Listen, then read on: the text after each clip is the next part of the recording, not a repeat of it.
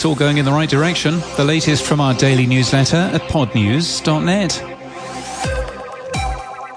Podcast advertising continues to increase quarter on quarter in the US, up 2.6%, according to Magellan AI, which has released the company's quarter 3 22 podcast advertising benchmark report.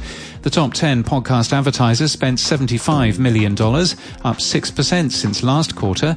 True crime shows carried the most ads. Overall ad time is slightly down. In New Zealand, 79% of media agencies have used podcast advertising in the last 12 months. That's a significant growth from just 60% in 2021. New Zealand media buyers are buying more podcast advertising than those in Australia, according to a study by IAB New Zealand. Changes to Twitter making you itch for somewhere else. Arielle Nissenblatt is working on a podcast community on Discord, which already has 400 people involved. We've an invite to join in our show notes and our newsletter at podnews.net. Audible and Content is Queen have announced the return of a micro grants program for UK podcasters. This year, winning podcasters will be awarded two and a half or five thousand pounds as a contribution to their project.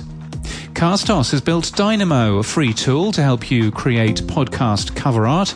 Images are compatible with Apple's requirements. Sounder has shared a summary of the white paper the company shared with the GARM Steer Committee for review later this year.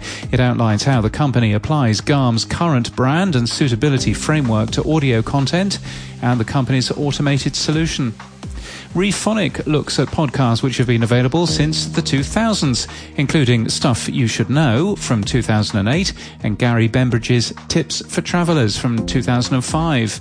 And more links in our newsletter and our show notes. Kim Fox writes about podcasting in Egypt and how feminist activism has emerged through shared stories. Nick Hilton says that the business model right now is massively in favor of the always on podcast. And Lizzie Pollitt from ACAST tells us reasons why podcast advertising remains unshakable. And also in tips and tricks, which you don't normally mention, but we're going to mention today, Morning Brew's Sidekick writes how to produce a really, really good podcast. Their words, not mine, interviewing Jared Smith and Alex Laughlin.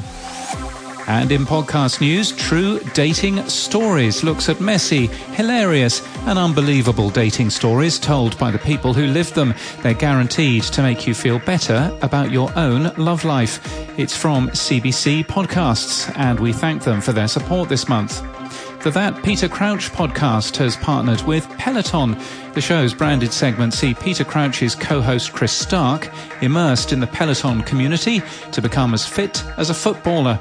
And Courtney Kosak's Private Parts Unknown has hit episode 100 and features guest Lola Jean, who's a world record holder for something, but I can't tell you what she's a world record holder in, because otherwise this podcast would get very, very dirty very, very quickly.